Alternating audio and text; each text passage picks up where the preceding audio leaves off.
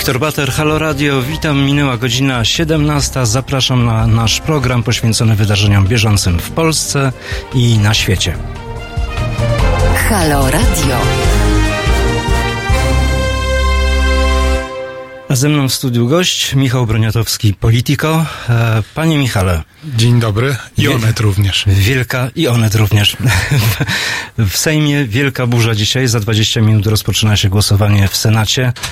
Przed Sejmem wielka demonstracja. Czym się to wszystko skończy? Ku czemu zmierzamy? Świat na nas, świat na nas patrzy i mocno komentuje. E, Nie jestem pewien, czy tak strasznie na nas patrzy. Dużo bardziej na przykład się zajmuje, jak podejrzewam, wyborami w Hiszpanii. W międzyczasie będziemy łączyć się ze Strasburgiem z naszym korespondentem Zbigniewem Stefanikiem, który nam powie jednak, że świat patrzy nam na ręce. Dobrze. E, e, Pytasz, co się, co się ma wydarzyć? No, zostanie wybrany marszałek Senatu. A czy zostanie?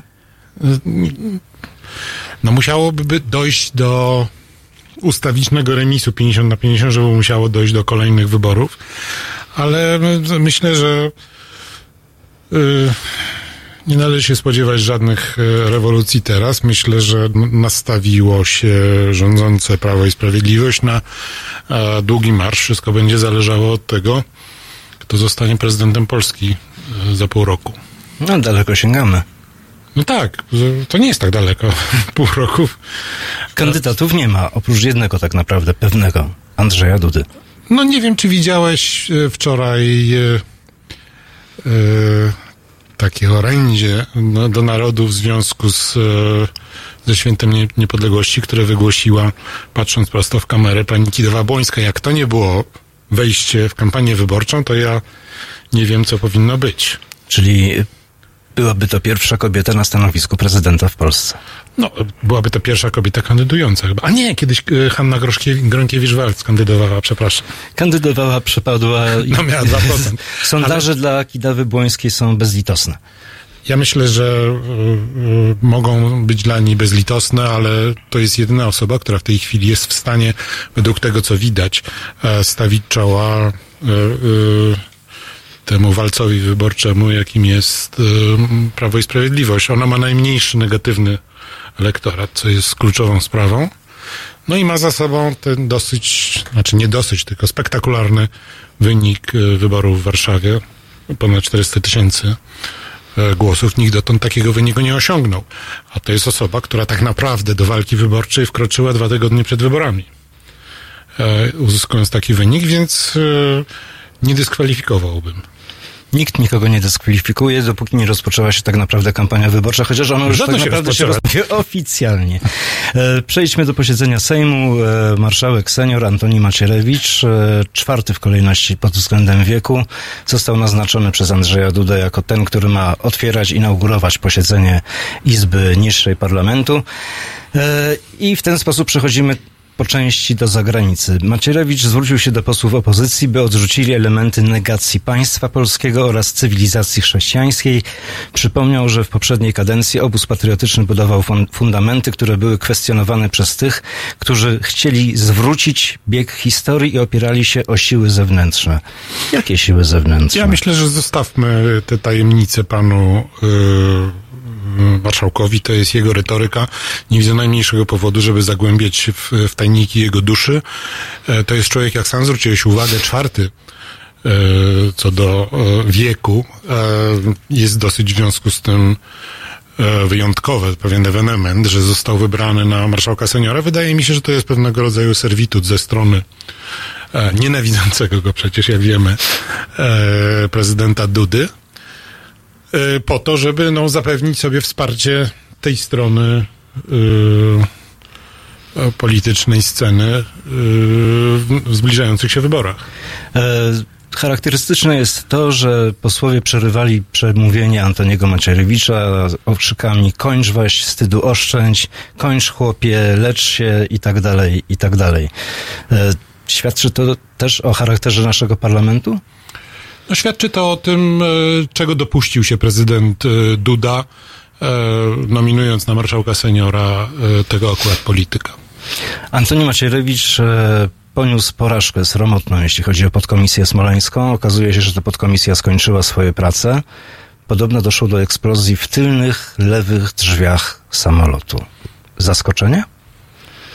No, wszystkiego się można spodziewać, to już nie ma się, no, no, nie ma zaskoczenia. Znaczy, to jest już konkluzja, bo no, nie śledziłem. To jest taka wstępna konkluzja, która zostanie Wstępnych ogłoszona. konkluzji mieliśmy już kilka. Yy, Tak, tak, mieliśmy bomby termobaryczne. Tak, zostawmy to. Ja myślę, samolotu. że to, to, je, to jest yy, element, którym powinni zajmować się raczej psychiatrzy, a nie politycy, komentatorzy, a nawet wyborcy nie powinni na takie rzeczy zwracać już uwagi. Oraz specjaliści od parówek. Tak. No, Jeśli chodzi o Antoniego Macierewicza jeszcze i podkomisję smoleńską, to ta podkomisja no, kończy się mniej więcej tak jak e, większość koncepcji Antoniego Macierewicza. Dlaczego Andrzej Duda mianuje go jako marszałka seniora, który ma otwierać posiedzenie Sejmu? No, to, to, Człowieka, polityka tak naprawdę skompromitowanego. no to już po, powiedziałem przed chwilą, że to jest, e, biorąc pod uwagę historię stosunków między obydwoma panami oraz e, to, w jaki sposób e, skończył swoją działalność e, pan Macierewicz w rządzie i czym się skończyła działalność jego e, podkomisji, e, to ten wybór może być jedynie wyborem politycznym, e, spowodowanym tym, że po prostu potrzebne jest panu Dudzie wsparcie e, na tym skrajnie prawym skrzydle e, Prawa i Sprawiedliwości i właśnie taki gest uczynił.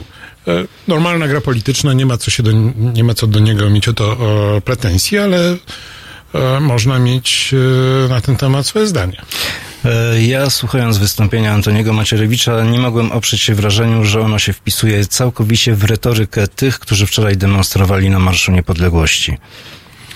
Tak, e, przy czym nie należy zapominać, że w jednym pan Macierewicz miał rację, kiedy mówił, że większość tego społeczeństwa, e, znaczy on używa innej retoryki niż ja w tym wypadku, bym użył, kiedy on powiedział, że większość jest e, e, nastawiona ideologicznie narodowo.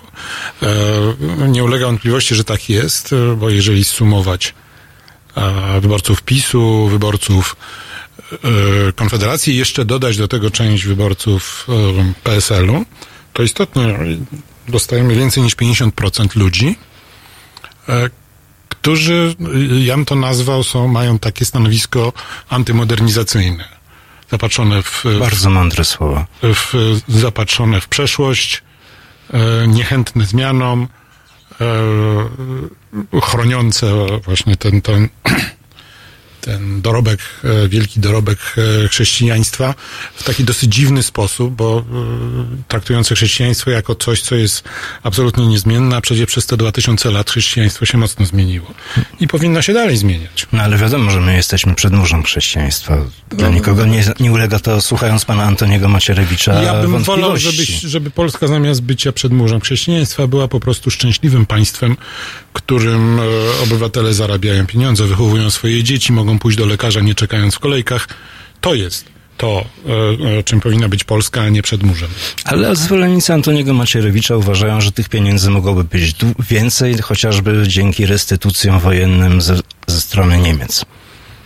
No, Takie hasła były wczoraj na demonstracjach. No ale to no, nie możemy budować narracji politycznej dla e, Rzeczpospolitej Polskiej na podstawie okrzyków na e, e, e, ulicznym marszu. No, Ale takie postulaty pojawiają się wśród no niektórych poja- poja- polityków pojawiają się, ale to jest niepoważne, a zwłaszcza ci, którzy je podnoszą, doskonale wiedzą, że są nierealne.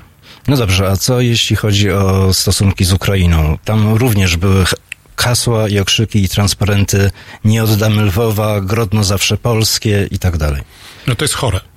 E, próby e, zmiany powojennych granic, powojennego status quo e, są nieodpowiedzialne.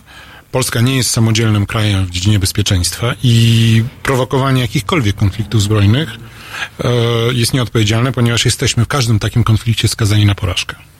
No miejmy nadzieję, że do konfliktów zbrojnych akurat No jeżeli ktoś, dojdzie. ktoś chce przywrócić e, no, dla Polski Lwów i Grodno, to po prostu e, prosi o, o, o wojnę. No. No o tym zresztą będziemy rozmawiać z kolejnym gościem w drugiej części programu, ale na przykład e, zrzucanie, palenie, no palenia akurat nie było, było palenie w jednym momencie incydentalne flagi Unii Europejskiej, czyli gdzie my jesteśmy w tej Europie?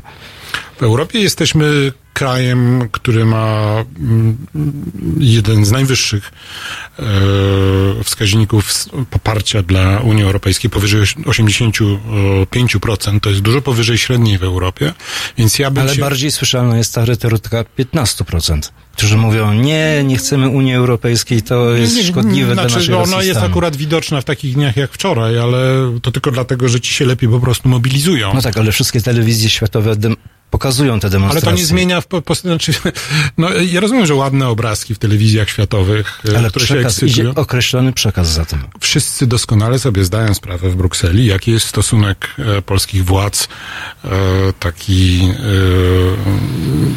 wyciągający rękę po pieniądze, ale już z drugą ręką nie oddający Unii Europejskiej tego, co, co, co się jej należy, poszanowania choćby dla jej e, zasadniczych praw. Więc e, w Brukseli wszyscy to wiedzą i e, nie trzeba dodatkowych e, zdjęć z demonstracji.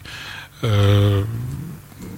to nie jest też tak proste, że, że, że polskie władze są stanowczo i zdecydowanie e, przeciwne Unii, bo teraz zbliża się moment rozstrzygnięcia w sprawie wieloletniego budżetu i bardzo wyraźnie zmienił się ton polskiego rządu w stosunku do e, Brukseli. Ton polskiego rządu się zmienił, natomiast zachodzi pytanie, czy my mamy, my mamy w tej Brukseli w ogóle cokolwiek jeszcze do powiedzenia. Nasza, Mam- mam- nasza reprezentacja została poważnie osłabiona, jeśli chodzi o siłę głosu. No, e, to nie ulega kwestii, że Polska jest e, w porównaniu z tym, co, co miała w Unii za poprzedniej kadencji, to mm, tak naprawdę ma zero w tej chwili. Pamiętajmy, że w ostatniej kadencji e, przewodniczącym Rady Europejskiej, czyli czymś w rodzaju takiego mm, nienominowanego prezydenta Unii Europejskiej był Polak, e, Donald Tusk. On jeszcze będzie przez dwa tygodnie. I kandydować na prezydenta Polski nie zamierza. Nie zamierza, ma inne sprawy na głowie. E, Będzie prawdopodobnie założy sulejówek w Sopocie. E, I, i, e, no więc to jest tak, znaczy oczywiście nikt nie oczekuje, że, że powinna Polska mieć kolejnego kolejnego e, przedstawiciela tak wysokiej rangi w, w, w Unii Europejskiej, ale niewątpliwie e, e, komisja, które, znaczy ten dyrektoriat TK, komisarza, którą dostała Polska jest no taka, nazwijmy to pośredniejsza. Może taka nagroda pocieszenia po prostu. no nie, no jakąś Polska powinna była dostać. Akurat jest jednym z największych odbiorców e, w Unii Europejskiej e, wsparcia dla rolnictwa. I rosyjskiego węgla też. Ale to zupełnie inna Tak, historia. to zupełnie inna historia, ale e, w związku z tym zarządzanie czymś, co, co będzie najbardziej obcięte w najbliższym budżecie unijnym jest pewną perwersją ze strony e, pani przewodniczącej komisji. I o tej perwersji porozmawiamy za chwilę. Bardzo zachęcam Państwa do dyskusji na naszej antenie pod numerem telefonu 39 059 22, kierunkowy w Warszawie 22. Numer do studia powtarzam 39 059 22, a w tej chwili Mela Koteluk i Melodia Ulotna.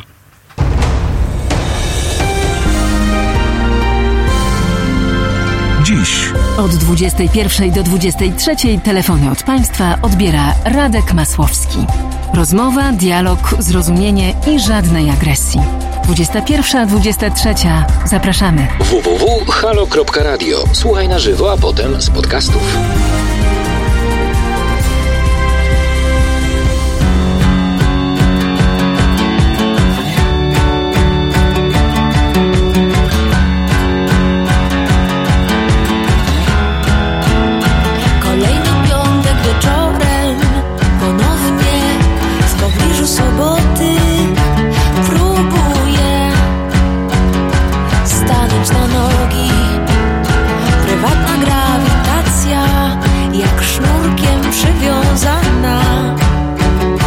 谁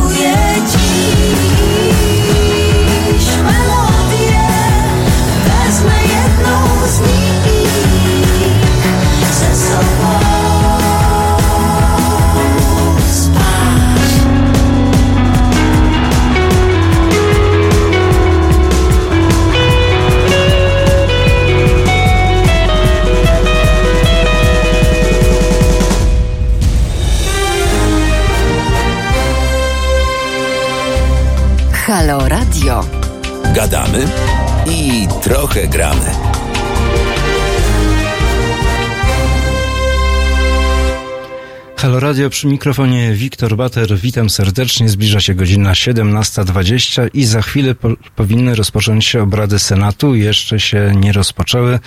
Będziemy to śledzić na bieżąco. Ja zachęcam Państwa do dyskusji na antenie naszego radia pod numerem 39 059 22. To jest numer naszego studia kierunkowy w Warszawie 22. Powtarzam telefon 39 059 22. I przypomnę tylko o naszej zbiórce. Zbieramy pieniądze na wyjazd do Rożawy, do północnej Syrii, do Kurdystanu. Bowiem Kurdowie zostawieni zostali na pastwę bojówek prezydenta Turcji Erdogana, są mordowani, świat stracił w ogóle wzrok. My chcemy ten wzrok światu przywrócić i po to jest nam potrzebna potrzebne Państwa wsparcie i po to jest ta zbiórka pieniędzy, którą robimy. A my z e, Michałem Broniatowskim z Politico rozmawiamy, za chwilę będziemy rozmawiać o wyborach e, marszałka Senatu, które się w tej chwili już jak widać zaczynają, e, zbierają się senatorowie.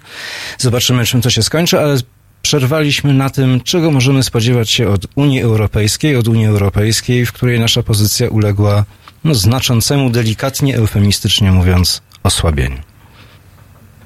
Więc czego możemy się spodziewać? No, Oprócz tego, że na no, pewno no. zmniejszenia dotacji.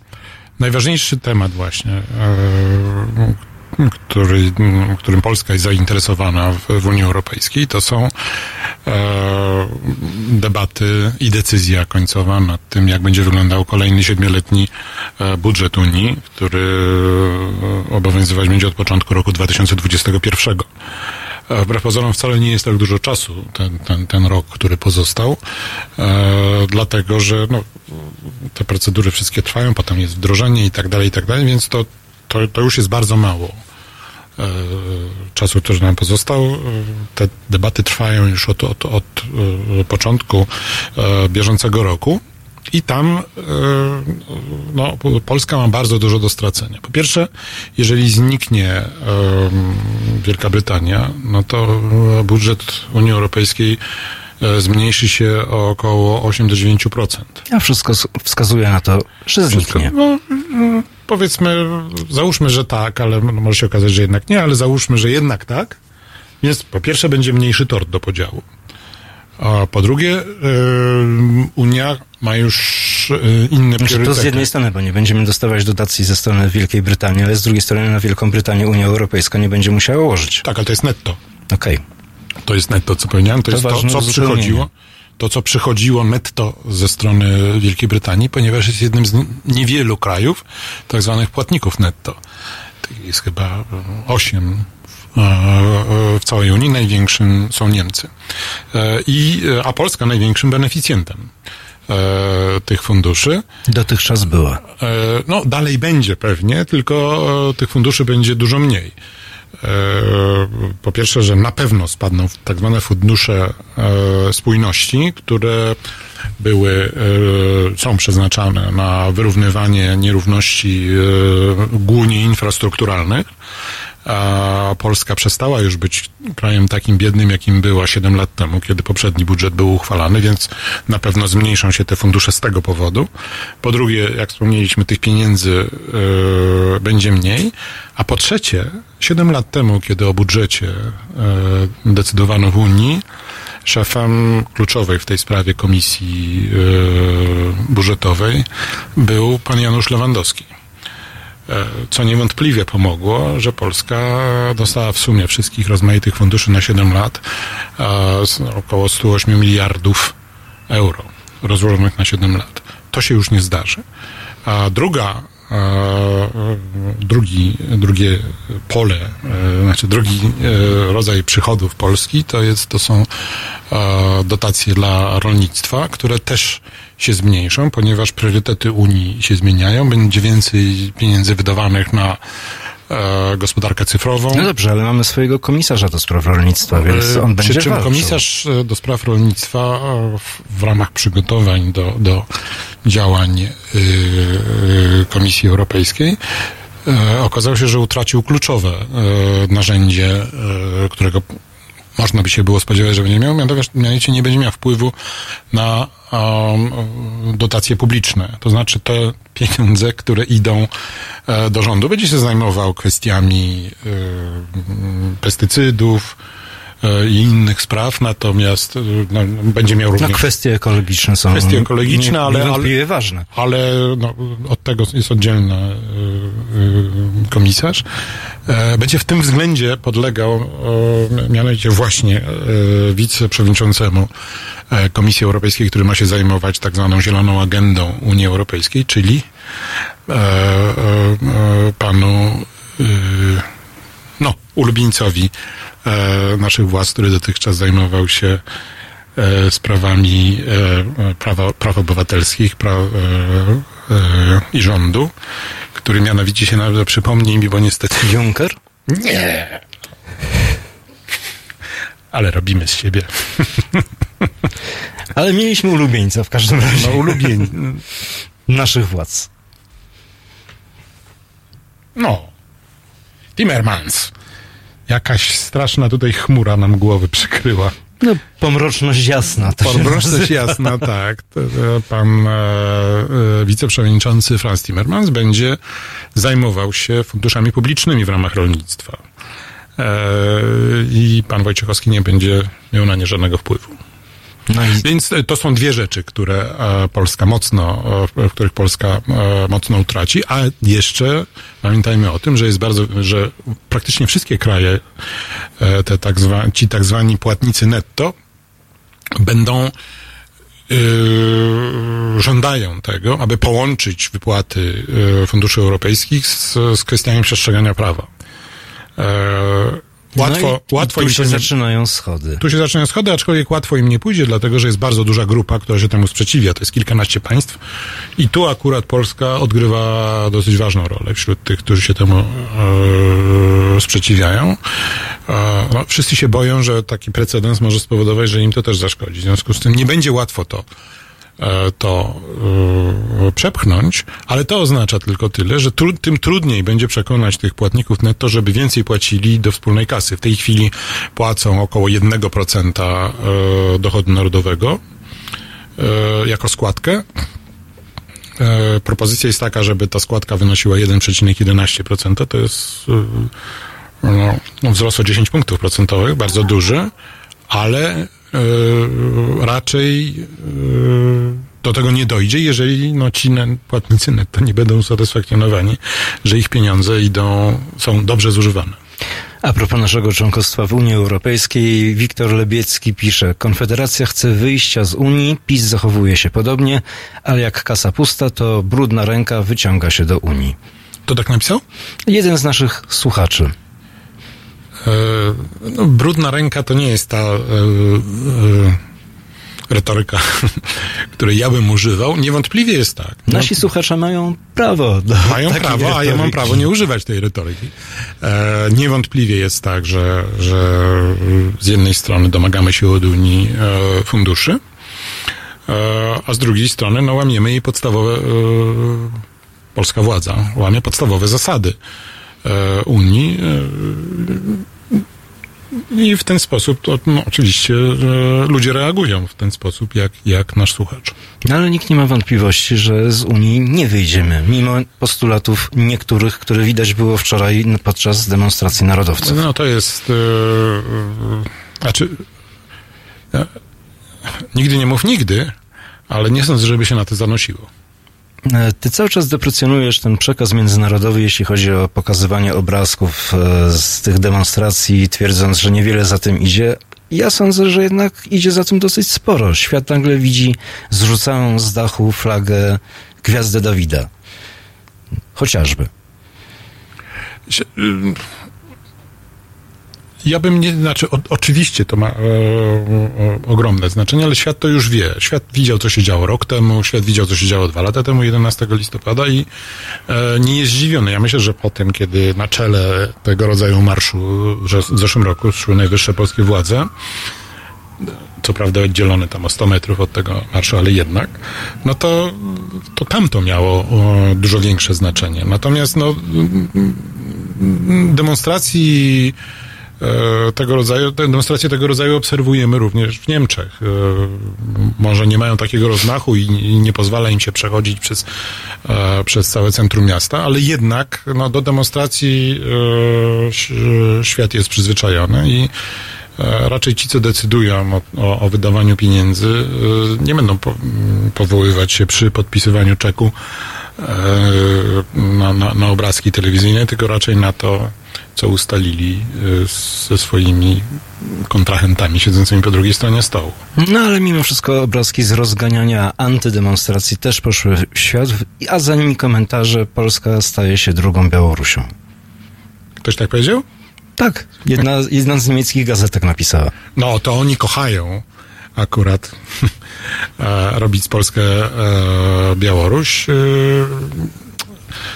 Ja nie lubię się tak przekrzykiwać a, w stylu a u, u u was biją murzynów i robić takich symetrycznych historii, ale jednak no, faktem jest, że e, w Polsce owszem to skandal i bardzo bolesne, że, że zrzucono flagę z gwiazdą Dawida z dachu, ale to w Halle w Niemczech znalazł się człowiek, a właściwie grupa ludzi, która zechciała e, strzelać do Żydów w dniu ich najważniejszego święta Jom Kippur. I zginęły dwie strzela, osoby. Tak, W praktycznie związku z tym, e, e, w związku z tym e, zachowajmy umiar. Za chwilę wybór marszałka Senatu, cały czas na to czekamy. Ja przypominam o telefonie do naszego studia 39 059 22 39 059 22, a w tej chwili Chet Faker i 1998.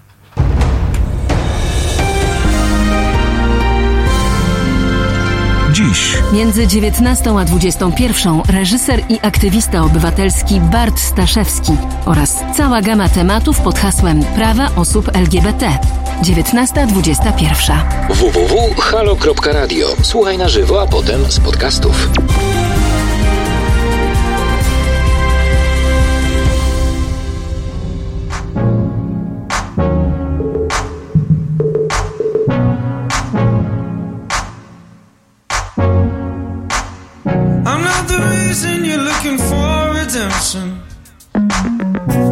Some strings and everything will fade away. You're tired of using physical connection. There's nothing left for you to say. By the way, we used to be friends. We used to be in a circle.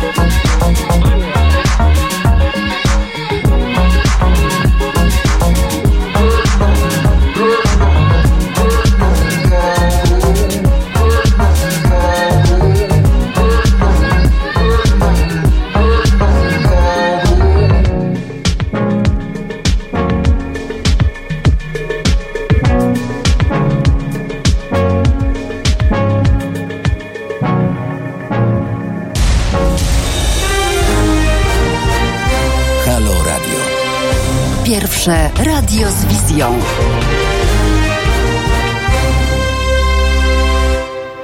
Radio, Wiktor Bater, godzina 17.35. Cały czas czekamy na wybory marszałka Senatu. Senatorowie zebrali się już e, w sali obrad, natomiast jeszcze nie przystąpili do głosowania i prawdopodobnie cały ten proces się przeciągnie. Ze mną w studiu Michał Broniatowski, Politico i Onet. A my teraz przenieśmy się do Strasburga, gdzie jest nasz korespondent Zbigniew Stefanik. Dzień dobry, panie Zbigniewie, czy się słyszymy? Państwa, Państwa, witam Państwa Strasburga, skąd ziemia się zatrząsła e, właściwie kilkadziesiąt minut temu, jednak żadnych strat e, nie ma. Całe szczęście, że nie było to też polityczne trzęsienie ziemi, ale o politykę chciałbym zahaczyć, bo rozmawiamy tutaj z panem Michałem Broniatowskim o pozycji Polski w e, Brukseli, w Europie, o tym, co nam grozi, jeśli dalej nasz rząd, nasze władze, nasza reprezentacja będzie prowadziła taką, a nie inną politykę zagraniczną. Rozmawiamy o budżecie, nowym budżecie europejskim. Jaka w tej chwili jest w odbiorze Strasburga pozycja Polski w Europie? Mm, Otóż e, faktycznie pozycja e, Polski w Unii Europejskiej e, nie jest najlepsza, a wynika to z faktu, iż em, partia obecnie rządząca Polską nie należy do żadnego głównego nurtu e, sprawującego władzę w Europarlamencie. Em, Warto mieć na uwadze, iż w Europarlamencie, jak również w Unii Europejskiej, o czym zresztą e, przekonaliśmy się podczas wyboru e, przedstawicieli na najwyższe urzędy europejskie, coraz większą rolę odgrywają partie europejskie, czyli europejscy socjaliści, Europejska Partia Ludowa, e, jak również coraz bardziej Partia Liberałów e, i em, Partia Zielonych. Jednakże e, partia rządząca obecnie e, nad Wisłą nie należy do żadnego e, z tych ugrupowań.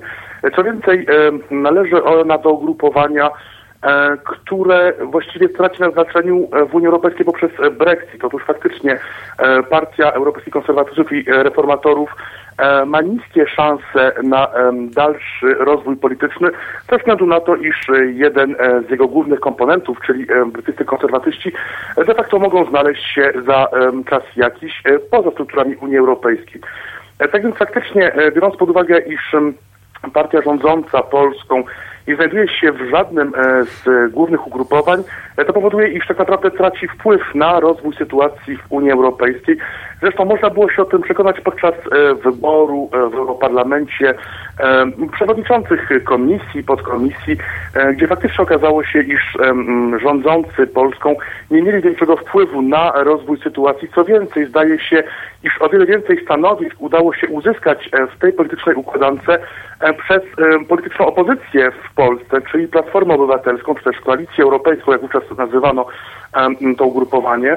E, Albowiem faktycznie przedstawiciele tego ugrupowania uzyskali e, ważne w Europarlamencie stanowiska, jednakże faktycznie rządzącym obecnie e, Polską, czyli Zjednoczonej Prawicy nie uzyskało się tych stanowisk uzyskać, ponieważ Wszystko tak naprawdę rozgrywa się według politycznego klucza, e, jeśli chodzi o Europarlament i to tak naprawdę klucz partyjny decyduje o tym, e, kto e, obejmuje jakie stanowisko w Europarlamencie, jak i również w Unii Europejskiej. Proszę zauważyć, e, jaki był bieg wydarzeń. Otóż faktycznie zdaje się, iż na szczycie G20 w Ozace przedstawiciele e, rządów i e, głowy państw zawarły pewną, e, pewien targ, pewne porozumienie, jeśli chodzi o szefów największych instytucji europejskich. Teraz mówiono, iż to właśnie Franz Timmermans ma stać się e, przewodniczącym Komisji Europejskiej. Jednak co się stało? Otóż e, po ogłoszeniu tej decyzji e, na szczycie europejskim w Brukseli okazało się, iż przedstawiciele EPP nie godzą się na taki kompromis, ponieważ to oni wygrali eurowybory i chcieli tak naprawdę obsadzić stanowisko szefa Komisji Europejskiej. I tak się zresztą stało, ponieważ faktycznie przedstawicielka e, czyli pani von Leyen, stała się przewodniczącą Komisji Europejskiej. Tak więc przynajmniej do tych ugrupowań jest bardzo istotna. Warto e, tutaj właściwie porównać dwa obozy polityczne. Z jednej strony Fidesz e, na Węgrzech, e, i Instytucja Prawica w Polsce. Otóż Fidesz należy do ugrupowania EPP i proszę zauważyć, jak wygląda pozycja Orbana i, Fi- i Fideszu, a jak wygląda właściwie pozycja rządzących Polską. Otóż Orban faktycznie może pozwolić sobie na więcej, ponieważ dostarcza politycznych szabel. E, I proszę zauważyć, iż pomimo no faktycznie pewnych kontrowersyjnych decyzji w Budapeszcie, zawieszono, a nie wykluczono e, Fideszu z EPP, ponieważ faktycznie Fidesz jest potrzebny e, temu ugrupowaniu w sytuacji, gdzie faktycznie e, EPP traci poparcie, stopniowo traci poparcie w Unii Europejskiej i z pewnością e, każdy poseł, każda szata polityczna jest na e, wagę złota dla tego ugrupowania. Tak więc faktycznie e, tutaj e, Orban e, może e, pozwolić sobie na więcej w Unii Europejskiej, nie obawiając się e, w, w tym momencie e, jakichś e, politycznych, ekonomicznych konsekwencji. Co e, tak naprawdę e, nie można powiedzieć o e, rządzących Polską, ponieważ faktycznie, jak już wspomniałem, znajdują oni się poza tym głównym nurtem.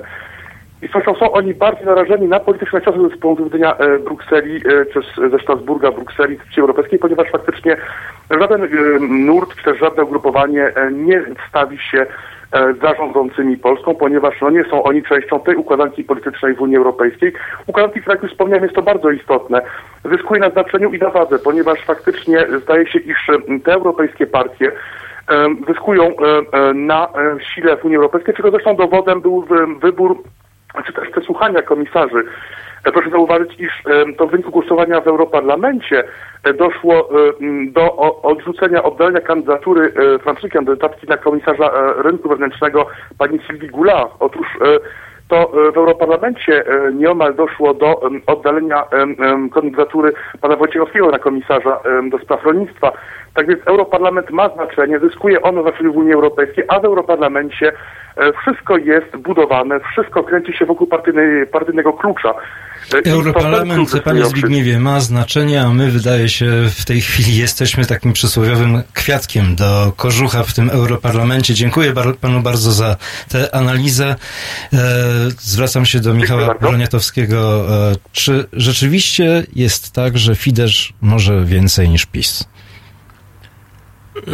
F- Fidesz może więcej nie, niż PiS, bo jest e, e, w największym ugrupowaniu e, europejskim, e, znaczy w, Parlamencie Europejskim, co nie oznacza, że w tym ugrupowaniu e, e, koniecznie pozostanie, dlatego że no, jak słucha się przewodniczącego, przyszłego przewodniczącego EPP, niejakiego Donalda Tuska, który jest dużo bardziej stanowczy w stosunku do, do, do Fideszu niż e, kończący właśnie swoją kadencję e, pan e, e, Dal. E, Oh. Wydaje się, że e, ma, może dojść do jakiegoś rozłamu, dlatego no, że no, nie może być tak, że, że, że e, Europejska Partia Ludowa będzie robiła sobie z gęby cholewę. No właśnie, bo mówiąc. tutaj mamy znowu kwestię praworządności. Dokładnie, no nie można z jednej strony potępiać e, te kwestie, a z drugiej strony spraw rządów prawa, a z drugiej strony zgadzać się na to, żeby partia, która w sposób jawny narusza te wszystkie zasady, w dalszym ciągu była członkiem tej samej e, grupy partyjnej. Rozpoczęły się wybory marszałka Senatu dziesiątej kadencji. Kandydatami Stanisław Karczewski z PiS i Tomasz Grodzki z Platformy Obywatelskiej. Obrady w tej chwili trwają. Jaki będzie wybór, o tym powiemy e, i będziemy mówić na bieżąco. A ja chcę wrócić do Donalda Tuska. Czy on, sprawując nowe stanowisko, nową funkcję, będzie rzeczywiście bardziej stanowczy i bardziej będzie zwracał uwagę na chociażby właśnie wspomniane kwestie praworządności? E, Myślę, że tak, dlatego że e, no, wszystkim musi się uwiarygodnić. E, No tak, ale jest się- przedstawicielem ale- Polski. Ale to się może spotkać oczywiście z, natychmiast z atakiem ze strony naszych rządzących parlamenta, europarlamentarzystów z PiSu, No, proszę bardzo. którzy będą mówić, że on realizuje politykę polską na arenie europejskiej.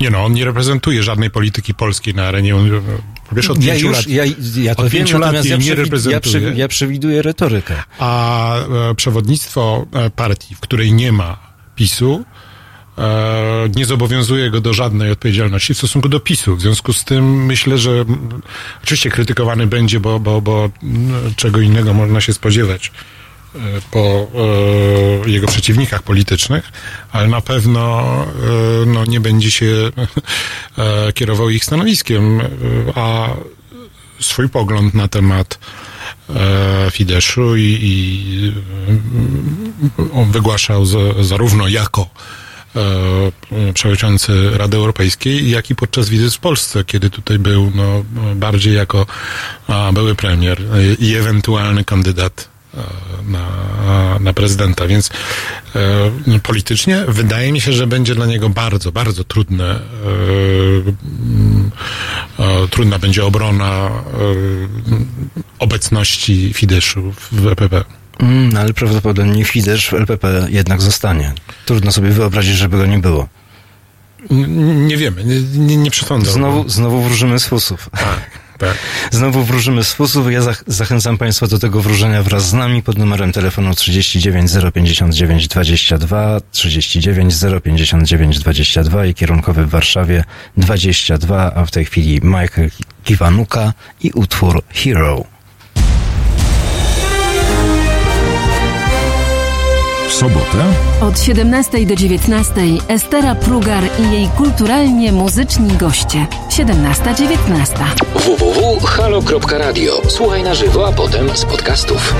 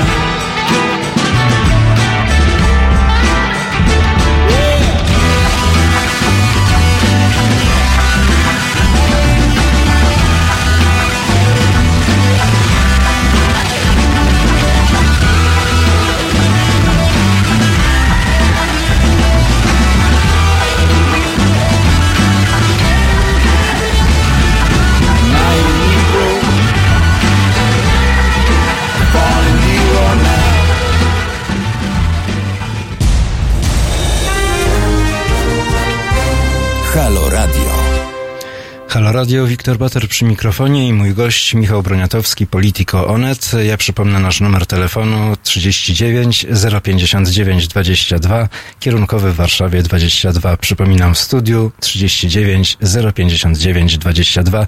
Zachęcam do dyskusji, a cały czas podglądamy obrady Senatu. W tej chwili trwa przedstawianie dwóch kandydatów na stanowisko marszałka Senatu. Stanisław Harczewski z PiSu z jednej strony jest przedstawiany i Tomasz Grodzki z PO z drugiej strony.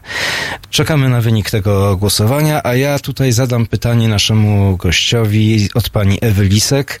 Proszę o szczegóły techniczne. Jak pan Donald Tusk może być przewodniczącym EPP, nie będąc europosłem wybranym w Polsce? EPP, czyli e, w polskim tłumaczeniu Europejska Partia Ludowa, to jest takie stowarzyszenie e, chrześcijańsko-demokratycznych, konserwatywnych partii z całej Europy. I to EPP ma e, swoje przedstaw- swoją reprezentację e, w Parlamencie Europejskim, ma swój klub. E, Czyli wszyscy posłowie, którzy mm, e, reprezentują partie wchodzące w skład e, EPP, tworzą klub tegoż EPP w, w parlamencie i wcale przewodniczący tej partii nie musi być e, członkiem Parlamentu Europejskiego. Józef Daul, który jest w tej chwili jeszcze e, przewodniczącym e, EPP, e, też nie jest posłem. Inny słuchacz Wiktor Rybiecki pisze, jak Donald Tusk zostanie w Brukseli, znów wróci wina Tuska. No i teraz pytanie, czy Donald Tusk zostając w Brukseli wybiera mniejsze zło, czy w ogóle w jakikolwiek Wi- wi- sposób wina, tu, wina, wina Tuska będzie zawsze, niezależnie od tego, gdzie będzie mieszkał, więc to ma już zagwarantowane do końca życia, e, że zawsze będzie jego wina. Natomiast e, e, myślę, że on no, wybrał tak, jak uważa, że jest najlepiej dla niego i dla jego rodziny. E, I wybrał, przypuszczam, dosyć przytomnie, dlatego że przy tak ogromnym, negatywnym e, e, elektoracie, jaki ma w Polsce, no, były duże szanse na to, że nie zostałby wybrany. Więc lepiej wystawić kogoś innego, kto nie wzbudza tak negatywnych emocji wśród polskich wyborców, kto ma szansę stawienia czoła urz- urzędującemu prezydentowi, a nie będzie to łatwe. E, Wielu obserwatorów wieszczyło, że powrót Donalda Tuska do polskiej polityki będzie jego polityczną śmiercią. No prawdopodobnie on by tego tak nie nazwał, ale mm, jego rozumowanie szło w tym samym kierunku. Czyli pozostanie w Brukseli jest jednak mniejszym złem, a wręcz e, dobrym wyborem. No trzeba pamiętać, że to nie jest zło, bo co, co prawda nie jest to wysokie stanowisko e, unijne, ale bycie przewodniczącym największej, e, największego stowarzyszenia partyjnego e, europejskiego, europejskich chrześcijańskich demokratów, to jest bardzo wysokie i bardzo wpływowe e, stanowisko, więc e, nie umniejszajmy e, roli e, pana Donalda Tuska. No to przynajmniej mamy jednego ważnego, poważnego naszego reprezentanta Tak, niewątpliwie.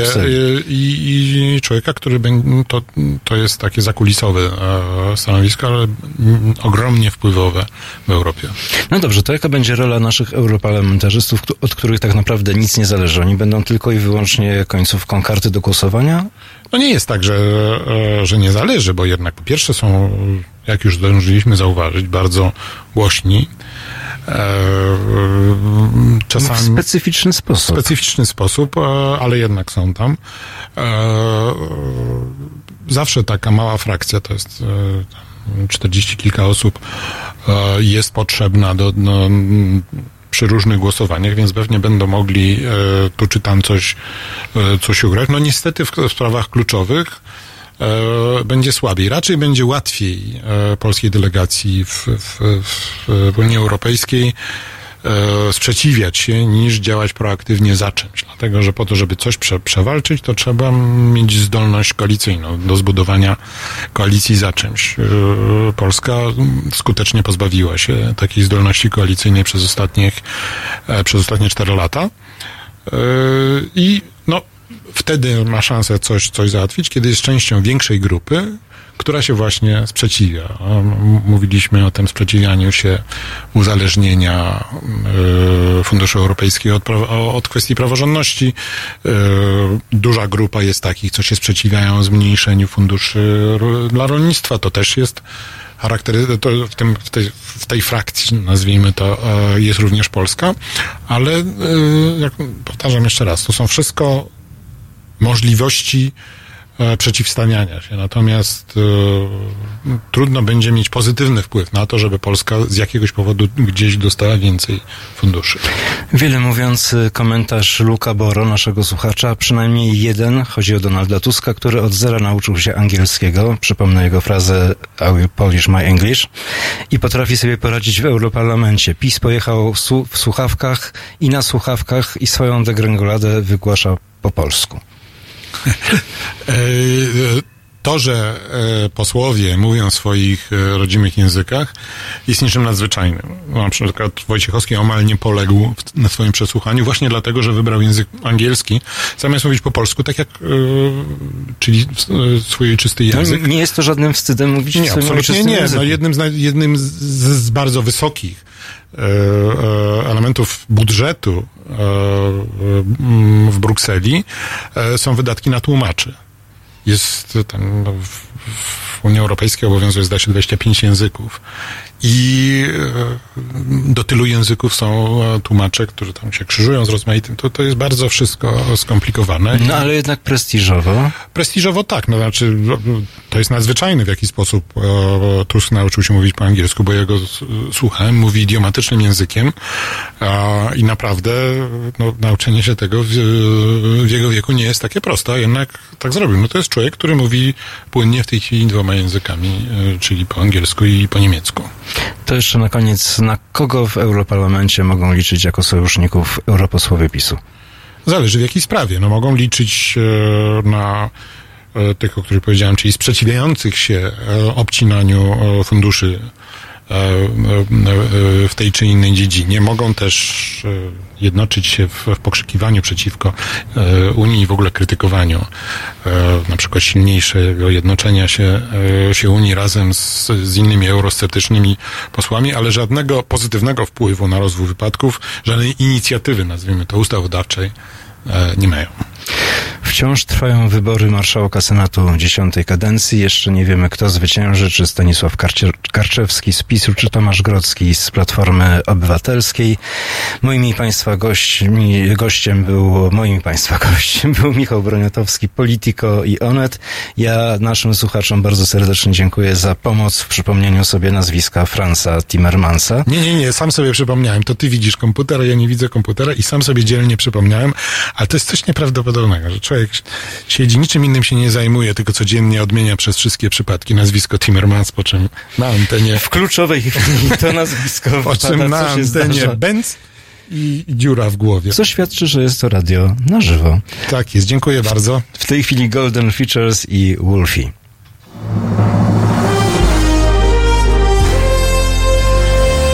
W czwartek O poranku między siódmą a dziesiątą budzi Państwa Wiktor Bater. Kiedyś spał do południa, teraz śpi do 5.30. Halo Poranek od siódmej do dziesiątej. www.halo.radio. Słuchaj na żywo, a potem z podcastów. Very sick. He got Wolfie.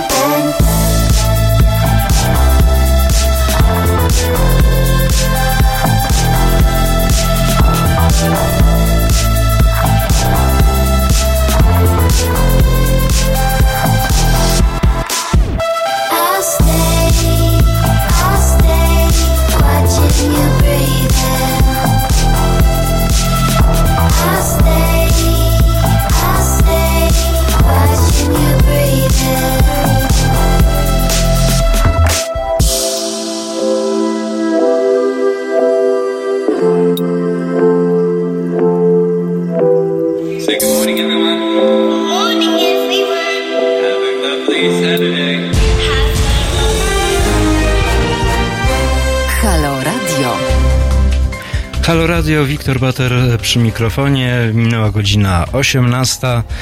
E, Ze mną kolejny gość, e, Igor Isajew, redaktor naczelny portalu Ukraińców w Polsce prostir.pl. Dzień dobry. Dobry wieczór i dobry wieczór. Ja przypominam tylko po raz kolejny numer telefonu do naszego studia, e, kierunkowy w Warszawie 22 i numer w studiu 39 059 22. 39 059 22. My cały czas podglądamy głosowanie, które odbywa się w Senacie w sprawie wyboru marszałka Izby dziesiątej kadencji. Jak wybrany zostanie marszałek, oczywiście poinformujemy Państwa o tym. A z Igorem Isajewem będziemy rozmawiać o tym, co się wydarzyło w Warszawie przede wszystkim z okazji Dnia Niepodległości. Mówię tutaj o manifestacjach, demonstracjach, e, antydemonstracjach, które przechodziły. No i właśnie, e, pojawiały się między innymi hasła Lwów zawsze Polski, nie oddamy Grodna, e, Ukraińcy won do domu i tak dalej, i tak dalej. Jak Rzesza blisko dwóch milionów Ukraińców, która mieszka w tej chwili i pracuje w Polsce, odbiera i traktuje tego typu, no, nie nazwijmy tego wypowiedziami, ale tego typu hasła. E, Ja wczoraj czytałem e, ukraińskie imigranckie grupy w Warszawie i to jest ciekawe, bo tam jest taki dwojaki stosunek był do Marszu Niepodległości. E, Bo z jednej strony są ostrzeżenia tych, że tak powiem, starszych, że lepiej w centrum miasta nie wychodzić, ale to pamiętam mniej więcej od e, 10 prawie lat. Odkąd, Ale nie wychodzić dlaczego? Bo można E, dostać po prostu głowę? tak, można dostać, można dostać. Jest taka świadomość u migrantów, nawet tych, którzy e, jakby per pan je, są na Pols- z polską polityką. E, więc jakby jest, jest świadomość tego, że lepiej tego zgromadzenia jakoś tak ob- obchodzić łukiem. A druga rzecz jest ciekawa, taka, że część imigrantów widziałam, że poszła e, tam do tego marszu tak turystycznie. E, I to jest ciekawe. Po moim- prostu pooglądać. E, Tak, i to jest moim zdaniem ciekawa zmiana, bo to, co jako dziennikarz też obserwowałem, że oni od kilku lat się nauczyli już e, nie bluzgać, szczególnie na dziennikarzy zagranicznych, e, a już tak w teatralny sposób, już nawet pamiętajcie to, to w jaki sposób e, oni podeszli do tego, do tej flagi polskiej, gdzie tam były e, gwiazda Dawida i też chyba flaga, flaga ukraińska tam była No, namalowana. tam była też Na- flaga LGBT. Tak, tak, tak, tak. trzy I, i, to, i, to, i, oni już w taki eksportowy, moim zdaniem, teatralny sposób zrzucili tę flagę, po czym No nie do, ktoś tam- końca, nie do końca im się to udało, jak się E, e, ktoś tam na górze zapalił tak racę, tak? Czyli to po prostu takie te, te pierwotne, e, pierwotne takie chyba jakieś refleksje, instynkty, ale to e, zaczęło mieć jakiś towarowy, eksportowy moim zdaniem wygląd. E, No, więc cały, świat to, też cały, część... cały świat to zauważył. To było we Tak, i wszystkich oni, i przekazach oni mają świadomość tego. I oni mają tego świadomość, czego na przykład nie mają chyba, moim zdaniem, nacjonaliści we Wrocławiu, ale, ale ci warszawscy, tak, nie zdziwiło, szczerze powiem, nie zdziwiło. E, bo ja widziałem ten marsz też od, tak na żywo i widzę go od kilku lat, że w Polsce to tak zwane mm, centrum normalności w związku z tym marszem się zmienia, dlatego że e, wczoraj e, było bardzo dużo komentarzy, że no się odbył spokojnie. Chociaż generalnie biorąc pod uwagę, mm, jakby jeśli osoba jakakolwiek przyjeżdża tutaj po raz pierwszy i widzi ten marsz, marsz e, po raz pierwszy, to no będzie daleko od tego, żeby powiedzieć, że to było normalne i niefaszystowskie wydarzenie. Moim zdaniem władze miasta No w naszych stołecznego Warszawy normalne. e, zachowały się źle, że tego zgromadzenia nie. Um, jaki tam jest czasownik? E, Nie rozpędziły? nie, no nie rozpędziła, rozpędzi, rozpędziła to u nas policja. E, I to taka bardziej e, komunistyczna. Natomiast władze miasta rozwiązują takie wydarzenie, tak? Więc moim zdaniem władze miasta Warszawy zachowały się źle. I ja widzę na przykład, że PiS próbuje już od No, ale to można Już PiS nawet roku. bardziej się odciął od tego Marszu Niepodległości niż prezydent Trzaskowski, niestety. No tak, ale y, demonstracja się odbyła, były race, były hasła, które były generalnie uznane za no, mało Międlar. Międlar wczoraj we Wrocławiu mówił, że jak to tak, u nas odpalili dwie race tylko i nas rozwiązali, a w Warszawie ile było racy, nas nie rozwiązali. Miał rację. Wszyscy widzieliśmy, ile było rac. E, czy ktokolwiek z Ukraińców będących, e, których znasz, z którymi się stykasz, e, w jakikolwiek sposób w ostatnim okresie ucierpiał ze strony polskich chuliganów, takich nazwijmy? Ze strony polskich chuliganów, e, ja nie znam tych ludzi. Znaczy jest specyfika, że tych starszych Ukraińców tutaj, którzy starszych, ja mam na myśli tych, którzy mieszkają tutaj od samego urodzenia, albo tych, którzy mieszkają tam od kilkunastu lat, to generalnie e, nasi kochani e, uczestnicy Marszu Niepodległości nie zaczepiają, że tak powiem, fizycznie. E, natomiast e, nas bardziej atakują tak publicznie, starają się atakować.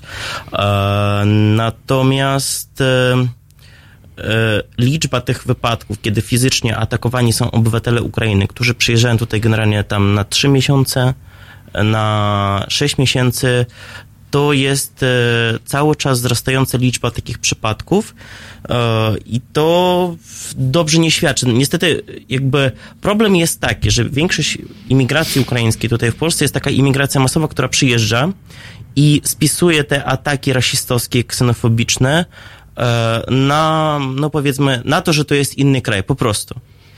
I nie ma ani czasów, ani kosztów, żeby pójść do prokuratury. E, Natomiast oni są bardziej narażeni na takie ataki, dlatego że e, bardzo często nie znają języka polskiego, więc używają, e, rozmawiają w przestrzeni publicznej po ukraińsku albo po rosyjsku, więc bardziej narażeni są na ataki niż, niż ci, którzy, którzy tutaj mieszkają dłużej i ci, którzy mają przyjaciół Polaków, a ci generalnie, którzy przyjeżdżają na trzy miesiące, nie mają Polaków, więc po prostu żyją w swojej przestrzeni. Po drugie, właśnie żyją w swojej przestrzeni, żyją tam w e, jakichś e, hotelach robotniczych e, i tak dalej, więc ludzie, szczególnie w mniejszych miasteczkach, mają jakby do czynienia, wiedzą, że tam po prostu żyją Ukraińcy albo ktoś jeszcze inny. Więc tutaj, tutaj to jest, to jest, to jest ciekawe tendencja. Wo- Wobec nich jest coraz więcej tych ataków i to jest e, bardzo niebezpieczna tendencja. E, Ja rozumiem, władze miasta stołecznego Warszawy bały się rozpędzić ten, e, f- rozwiązać, Rozwiązać. ten, Tak rozwiązać ustalić, ten Marsz Niepodległości e, z tego powodu, że bały się zamieszek w Warszawie.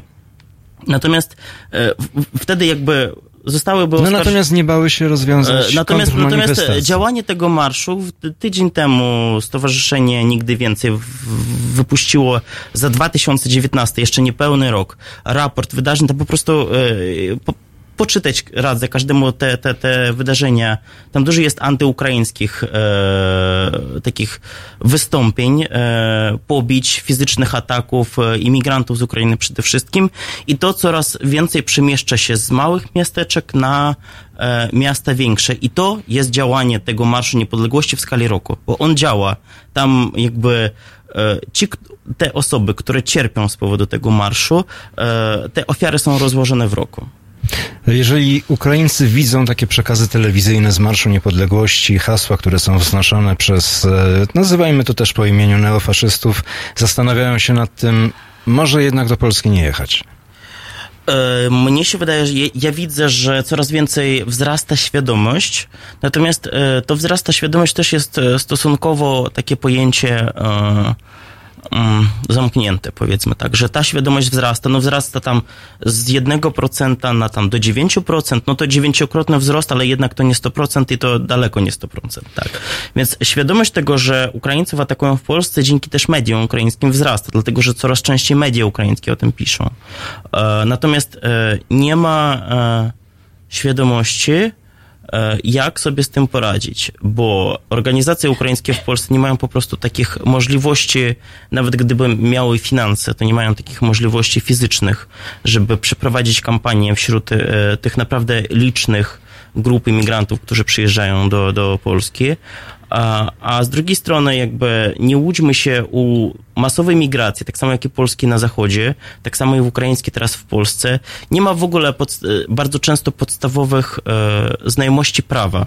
Tak, kiedy człowiek, e, cz- człowiek po prostu jest niewyedukowany generalnie bardzo często w kwestiach prawniczych, dlatego nie zgłosi się do prokuratury czy do policji, bo będzie myślał, że jego deportują po prostu, tak, za, za jakieś e, wykroczenie, którego w ogóle może, może nie popełni, więc dlatego jakby większość tych przestępstw w ogóle nie jest, nie jest zgłaszana. Niestety problem. Jednocześnie patrząc na to, co się dzieje tutaj na ulicy Marszałkowskim przed e, Urzędem do Spraw e, Migrantów, e, trudno odnieść wrażenie, że przyjeżdża Ukraińców mniej. Kolejki są wręcz coraz większe, coraz dłuższe. I to powinno cieszyć, że jednak mimo wszystko takie incydentalne wydarzenia jak Marsz Niepodległości, mimo że tak masowy, nie wpływają na ogólny stosunek Ukraińców do Polski, o czym będziemy jeszcze rozmawiać. Ja tylko przypomnę nasz numer w studiu 39 059 22 39 059 22, a teraz Mumford Sons i utwór Blind Leading the Blind. W piątek. Między 17 a 19 Agnieszka Żądło da upust swojej reporterskiej pasji. 17-19. www.halo.radio. Słuchaj na żywo, a potem z podcastów.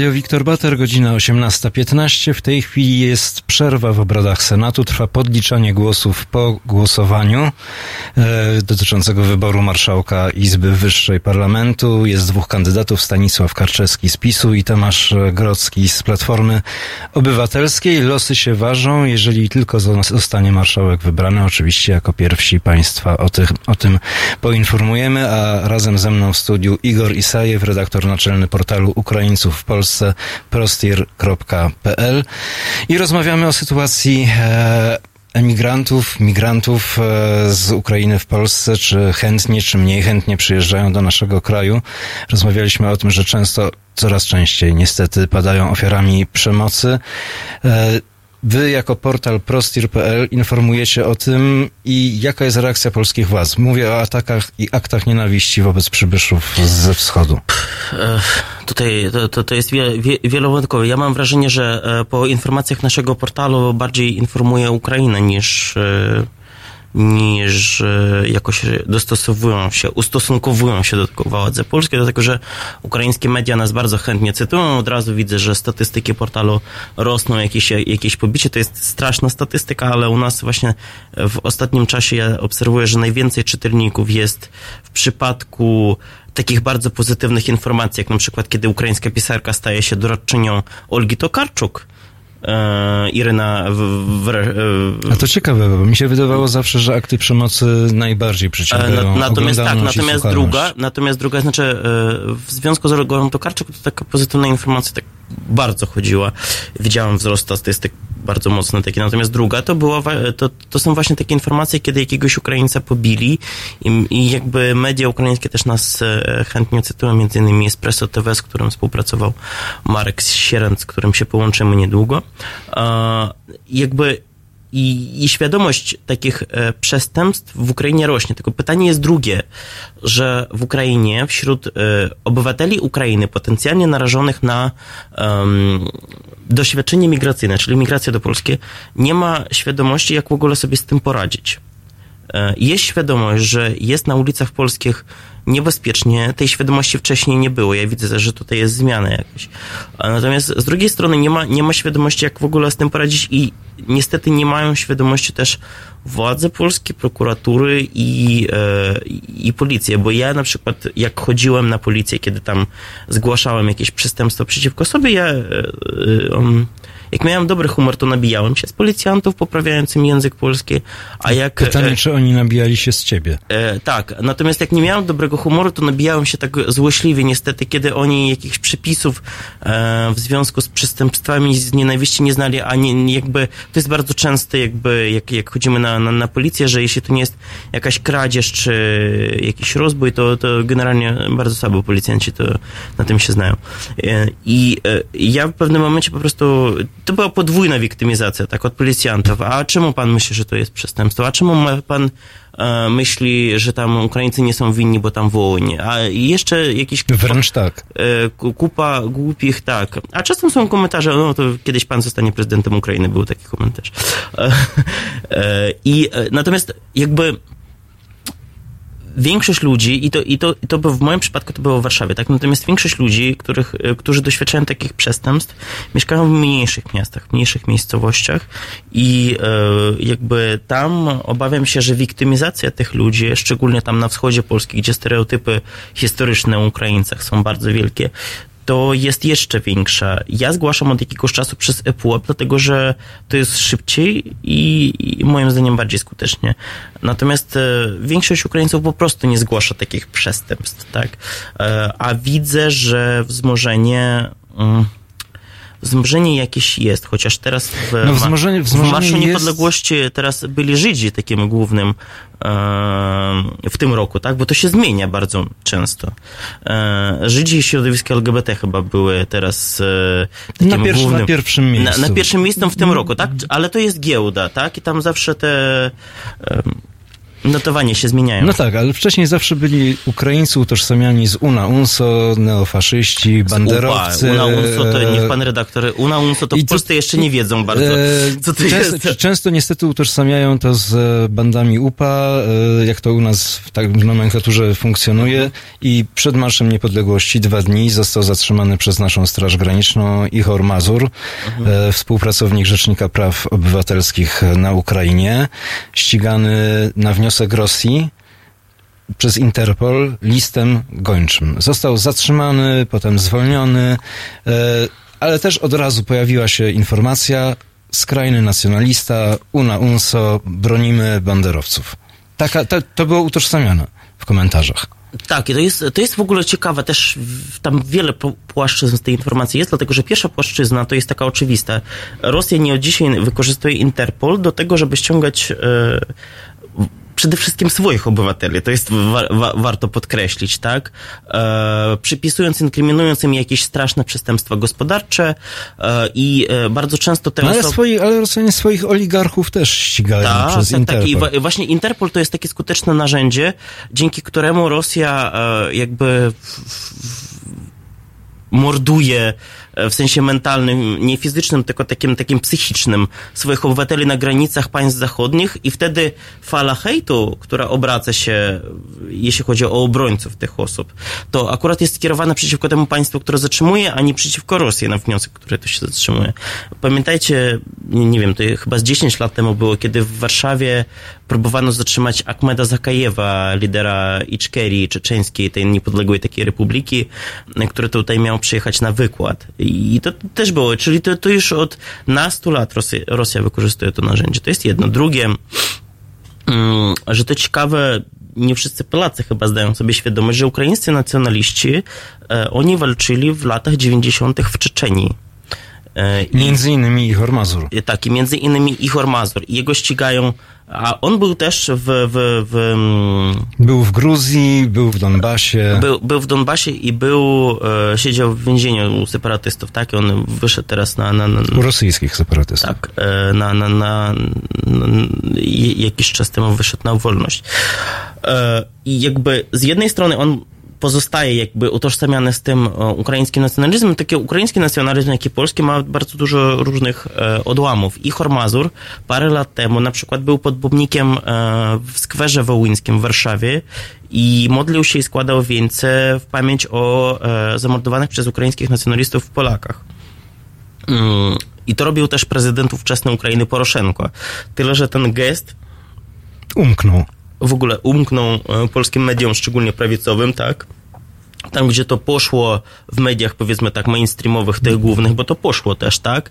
Ja widziałem bardzo dużo komentarzy internautów, by, by, było, a to nieszczere są te wszystkie przeprosiny, modlitwy od tych Ukraińców, banderowców, nadal takimi pozostają. Więc, natomiast ważne jest e, trochę wyjść poza te ramy i zrozumieć, że jest spora część ukraińskich nacjonalistów, też, nie tylko Ichor Mazur, może nie przede wszystkim on, e, która jest e, zorientowana na współpracę z Polakami. Uważają Polaków w sensie takich, takich jako dobrych narodowców, tak? Czyli to, co my odbieramy jako tutaj, znajdują się na miejscu, jako, zjawisko dość e, niebezpieczne, to tam dla ukraińskich nacjonalistów może być takim, takim przykładem, tak? Tej Polska może być dobrym dla nich przykładem. Od jakiegoś czasu właśnie takie środowiska ukraińskie, które to nie są po prostu prawicowe środowiska, tylko e, no, idące w nacjonalizm, one współpracują z PiSem. To jest ciekawa rzecz.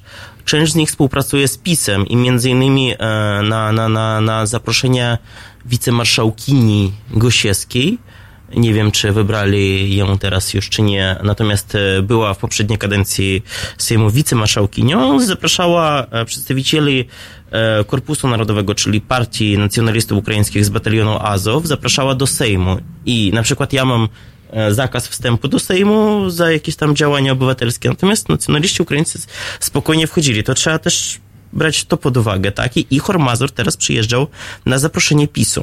Dla nacjonalistów, z tego co widziałem w przekazie teraz medialnym, był to ciekawy powód, żeby rozegrać PiS jako coś, co podtrzymuje, popiera, bo oni już od dłuższego czasu takie bardziej prawe od PiSu środowiska e, promują taką ideę, że PiS to jest taki tak naprawdę banderowska partia, która ba- żydowsko-banderowska partia. Tu cytaty są, która tutaj chce No, wprowadzić sio, sionizm i taka jest, banderyzm. poli, taka jest polityka. Tak, I e, retoryka tak, tak, tak. polityczna. No znaczy, jak ktoś e, gra na tym takim prymitywnym polu, ja mam na myśli PiS, to musi liczyć się z tym, że będzie też rozgrywany. Ja mam na myśli teraz już narodowców wobec PiSu. I jakby i, i, to, to jest tutaj, to, to jest tutaj ciekawe, że e, tę sprawę Ichora Mazur, e, Mazury, mimo że takich zatrzymań też w Polsce jest więcej, e, właśnie wykorzystano przez to, że banderowiec zaproszony przez PiS na otwarcie Sejmu, tak, na, na, na, na tę ceremonię. I, I jak to dobrze, że Rosja go tam ścigała, bo tam są taki czas często prorosyjskie już nutki w nacjonalistycznych portalach polskich, więc e, e, tu kilka takich rzeczy zjechało się w, jedną, w jeden punkt i jakby em, tym próbowano właśnie pokazać, że PiS jest no, tak naprawdę probanderowską partią. A za tym wszystkim, jak zawsze, Rosja stoi, która nie od dziś rozgrywa Polskę, Rosję i nie tylko, o czym będziemy rozmawiać w dalszej części programu, a w tej chwili Bonobo, Stay the Same.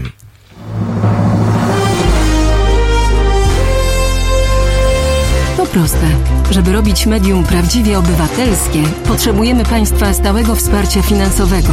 Szczegóły na naszej stronie www.halo.radio, w mobilnej aplikacji na Androida i iOS-a oraz na koncie Fundacji Obywatelskiej w serwisie www.patronite.pl.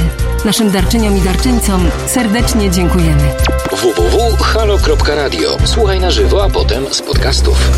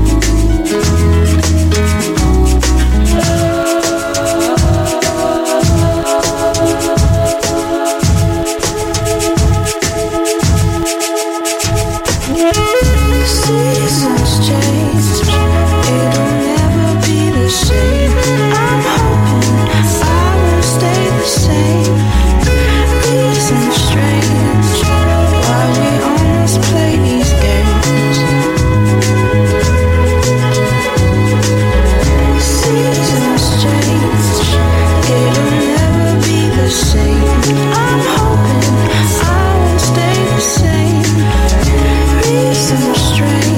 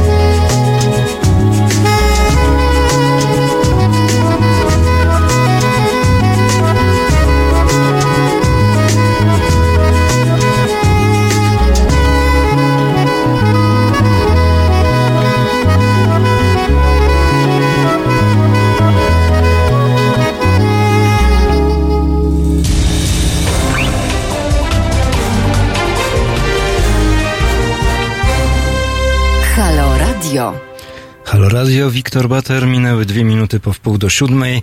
Cały czas czekamy na wynik głosowania w Senacie dotyczący nowego marszałka Izby Wyższej Parlamentu. Czy będzie to Stanisław Karczewski z PiSu, czy Tomasz Grodzki z PO. Dowiemy się niebawem. Chwila cierpliwości. Ze mną w studiu Igor Isajew, redaktor naczelny portalu Ukraińców w Polsce prostir.pl. Rozmawiamy o tym, co się wczoraj działo na ulicach Warszawy, o demonstracjach nacjonalistów między innymi, ale również o niełatwym często losie Ukraińców mieszkających w Polsce. A my łączymy się z naszym korespondentem Markiem Sierantem w Kijowie. Marku, czy się słyszymy? Słyszymy się bardzo dobrze, dobry wieczór. Dobry wieczór, Marku. Powiedz mi, czy te e, manifestacje wczorajsze, te przejawy nacjonalizmu, skrajnego czasami nacjonalizmu, zostały przez media w jakikolwiek sposób dostrzeżone, skomentowane i też co się mówi o zatrzymaniu i wypuszczeniu potem Ichora Mazura e, na wniosek areszt zatrzymanego na granicy w Polsce na wniosek e, Rosji e, listem gończym Interpolu. E, Manifestacja e, nacjonalistyczna, która miała miejsce w Polsce, była widoczna na Ukrainie, ale szczerze mówiąc, e, jest ona widoczna za każdym razem, kiedy, kiedy ona ma miejsce. Nie aż może tak, jak to było w poprzednich latach, bo jednak sprawa e, Mazura bardziej Ukraińców interesuje niż to, co tam krzyczą polscy nacjonaliści. Natomiast e, oczywiście takie artykuły by czołowych mediach ukraińskich się pojawiły. Od pozytywnych lub neutralnych nawet do takich, które e, były bardzo antagonistyczne do, do tego, co tam można było usłyszeć. Natomiast e, wracając do sprawy Igora Mazura, to jest to historia tyle skomplikowana i zachmacana. No bardzo skomplikowana, tym bardziej, że przez nasze media ona od początku była pokazywana w ten sposób, że jak to my na wniosek Rosji zatrzymujemy obywatela Ukrainy, jak to jest możliwe? Zgadza się. To samo mówili Ukraińcy. Jesteście naszymi sojusznikami, a gracie jak wam e, puszczą Rosjanie muzykę, tak tańcujecie. I to jeszcze e, z osobą, która e, mimo tego, że jest jednak przedstawicielem jednej z uk- ukraińskich takich skrajnych organizacji UNAUNSO, to jednak mimo wszystko jest to człowiek, który o Polsce w bardzo wielu momentach wy- wypowiada się bardzo ciepło proszę zwrócić uwagę, że sam właśnie Igor Mazur mówi o Polsce jako sojuszniku, jako przyjacielu. I tutaj e, taka historia. No nie jest to pierwsza tego typu e, sprawa, bo takie sprawy były już wcześniej na wniosek Rosji. Rosja wykorzystuje wszystkie możliwe instrumenty, żeby, e, jak to powiedzieć, upiec, upiec dwie pieczenie na jednym ogniu, e, wprowadzić e, chaos w stosunki polsko-ukraińskie. E, Które i tak nie są e, proste. One nie są proste, dokładnie. Ono cały czas się podgrzewa.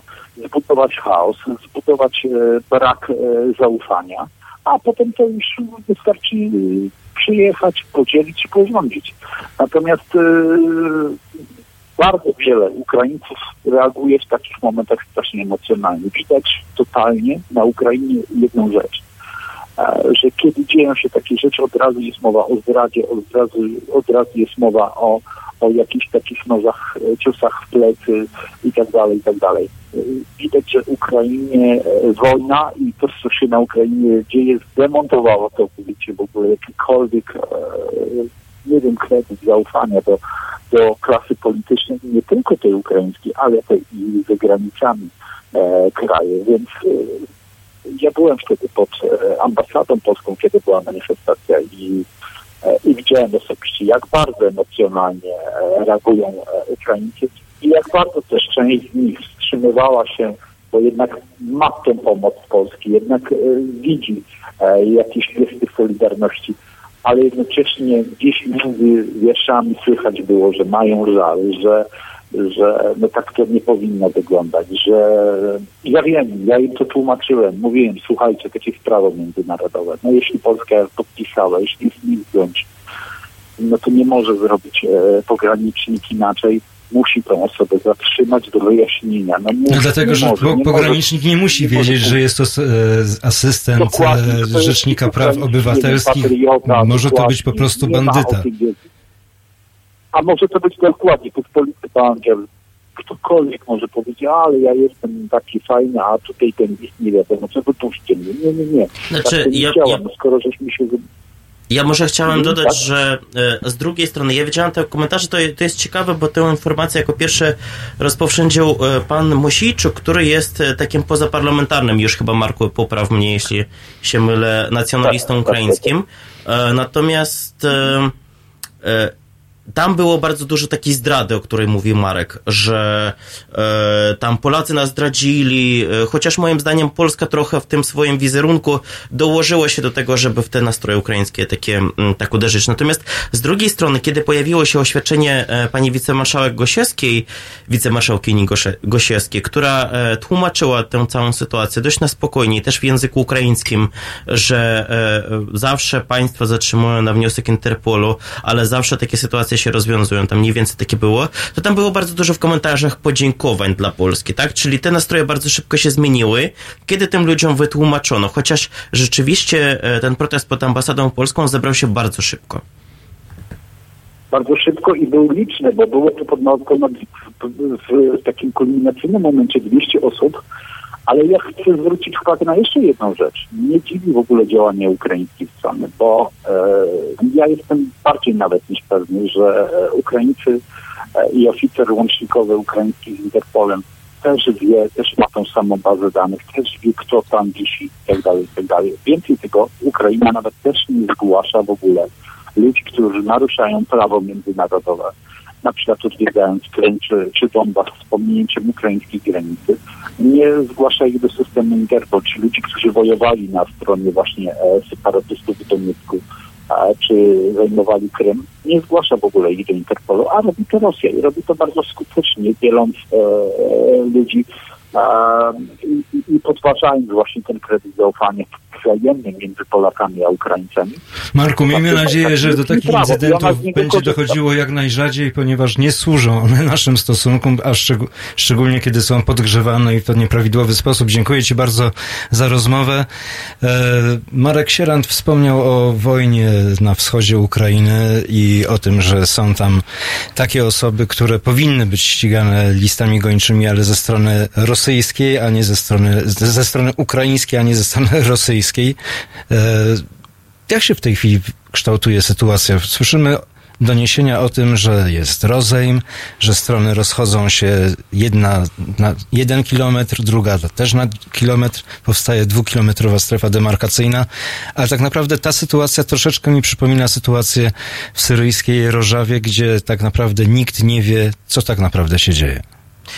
w tym kontekście to bardziej przypomina. Znaczy, pierwsze, mo- może pierwsze e, co do tego Interpolu, bo niestety z, ze zbrodniarzami wojennymi w Donbasie, e, czy osobami, które były odpowiedzialne e, za okupację Krymu, e, no to Rosjanie mają swoją to- retorykę, a Ukraińcy swoją to jest, retorykę. to jest tak, że te osoby w Rosji, ja obawiam się, że to jest jakiś większy system otrzymują na przykład paszport zupełnie na inne imię i nazwisko i to już e, generalnie problem trochę e, dla Interpolu, e, ten problem Interpolu trochę, trochę robi, robi tak, że jeśli Ukraina będzie zgłasza, zgłaszała te osoby, to nie do końca będzie skuteczna.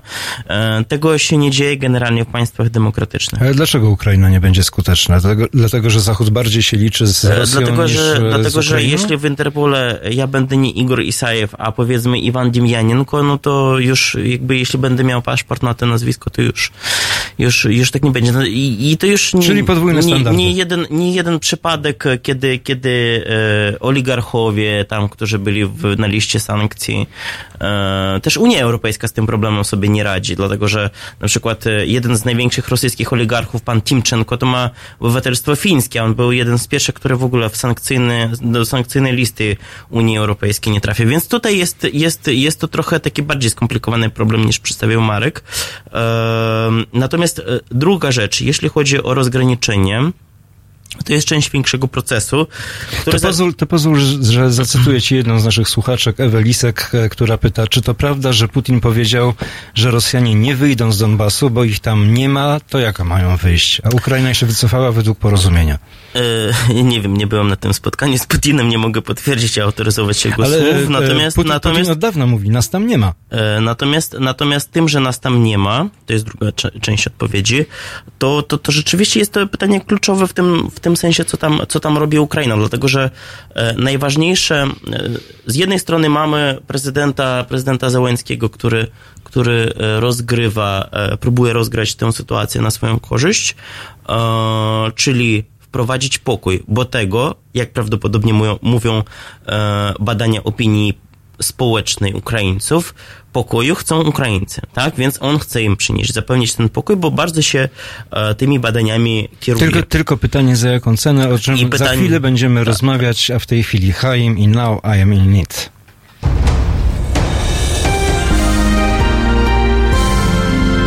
W sobotę Od 21 do 23 telefony od państwa odbiera Wojtek Krzyżaniak. Rozmowa, dialog, zrozumienie i żadnej agresji.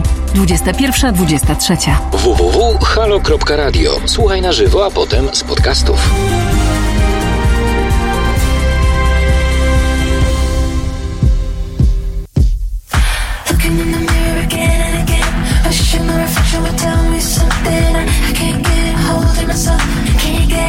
Situation.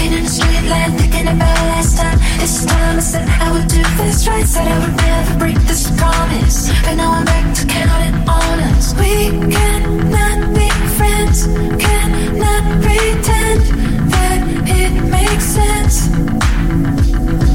We cannot be friends, cannot pretend that it makes sense. Cause now I'm in it, but I've been trying to.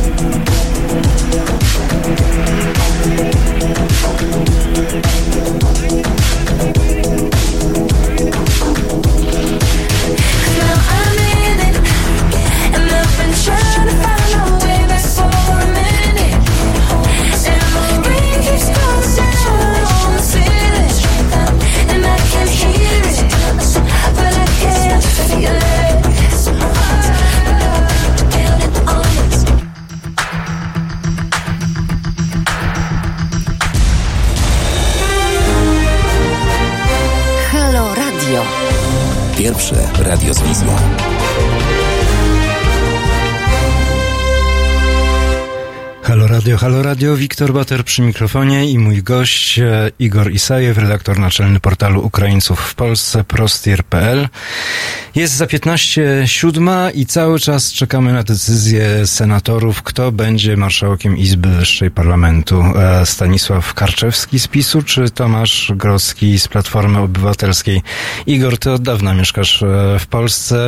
Jak miałbyś obstawiać, to kto ma twoim zdaniem większe szanse i kto byłby, powiedzmy, lepszym wyborem chociażby dla mniejszości ukraińskiej mieszkającej tutaj? No, Senat nie zajmuje się sprawami mniejszości ukraińskiej, niestety tym się zajmuje bardziej Sejm, natomiast e, No tak, ale, dla, ale dla jakiegoś, dla jakiegoś e, e, drive'u. Nie ma nowej ustawy w sprawie mniejszości narodowych i etnicznych, e, nowej ustawy migracyjnej nie widać, natomiast przynajmniej jakiś drive doda, jeśli jednak opozycja będzie miała większość w Senacie, jeśli ktoś tam będzie kierował o, o porządkiem obrad, chociaż ja osobiście chciałbym, żeby jednak w Senacie była marszałkini, a nie marszałek. I... Z powodu parytetów? E, No nie, no z powodu parytetów, no z powodu, z powodu chyba e, bardziej, bardziej tych, że kobiety w polityce polskiej dopiero teraz jakoś na tych wyższych pozycjach próbują się usytuować, bo polityka ukraińska na przykład była bardziej zdominowana przez kobiety, tylko tak typowo postsowiecko, tak? Pamiętajmy Julię Tymoszenko, e, tak, i, i i jeszcze kilku innych mniej tak znanych w Polsce e, polityczek ukraińskich. Na Białorusi na przykład jest e, bohat- główna bohaterka memów i teraz wybory na Białorusi będą parlamentarne. To jest taka Lidia Jarmoszyna, która e, jest szefową od chyba 20 lat Centralnej Komisji Wyborczej i ona zawsze tak jest wyśmiewana. Ale wiedzą o niej znacznie więcej niż o wszystkich posłach, posłankach, marszałkach, marszałkiniach obu izb białoruskiego parlamentu. Więc jakby też to jest ważna postać w, w życiu, w życiu e, białoruskim na przykład. Więc e, może byłoby dobrze, gdyby kobiety też w Polsce bardziej wchodziły do polityki. Ale ani Stanisław Karczewski, ani Tomasz Grodzki kobietą nie są, w związku z czym czekamy cały czas na to, kto zostanie marszałkiem Senatu. Podobno decyzja ma zapaść tuż po godzinie 19.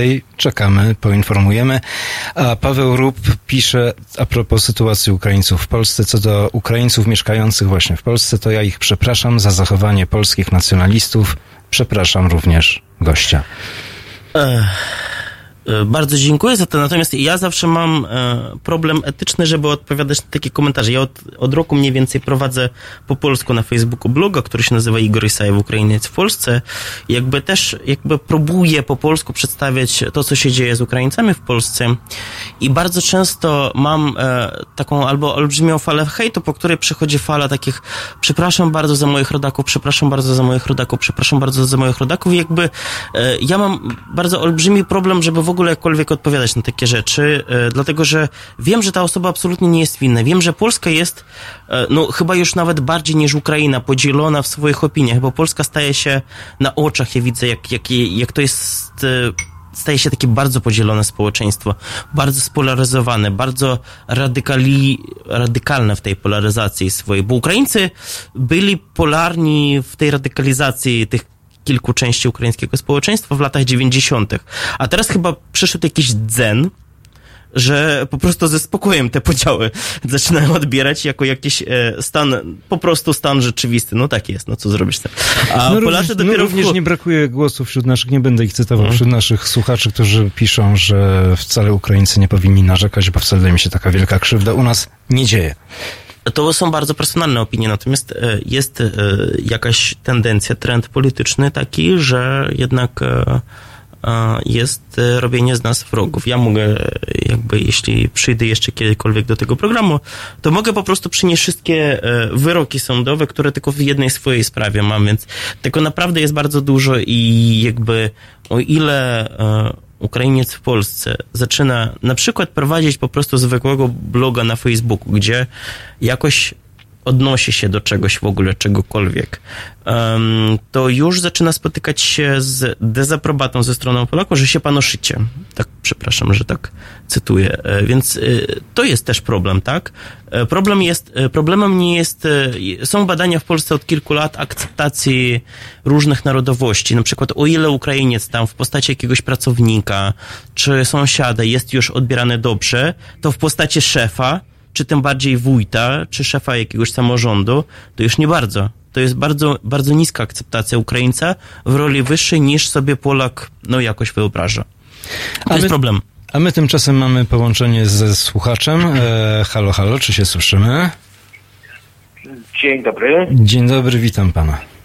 E, Przemek z Przemyśla. Ja pracowałem ponad rok czasu na Świnoujściu, e, gdzie bardzo dużo w tym mieście e, pracuje też Ukraińców i nie wiem, nie widziałem żadnych jakichś takich problemów e, narodowościowych tak, między Polakami a Ukraińcami. E, Zachowują, Ukraińcy zachowują się w naszym kraju tak samo jak każda mniejszość, e, czyli jeżeli jest ich mało, e, to są bardzo, bardzo grzeczni, ale jeżeli jest ich coraz więcej, m, to zachowują się bardzo problemistycznie, a że pracuję w ochronie, to troszeczkę wiem coś o tym, że moi koledzy musieli e, do interwencji różnych wyjeżdżać właśnie do, e, do Ukraińców, którzy mm, byli podpici tak, i awanturowali się e, na mieście. W tej chwili pracuję w Głogowie, w województwie em, dolnośląskim. Mieszkam z trzema Ukraińcami na, na mieszkaniu i są po prostu prześwietni.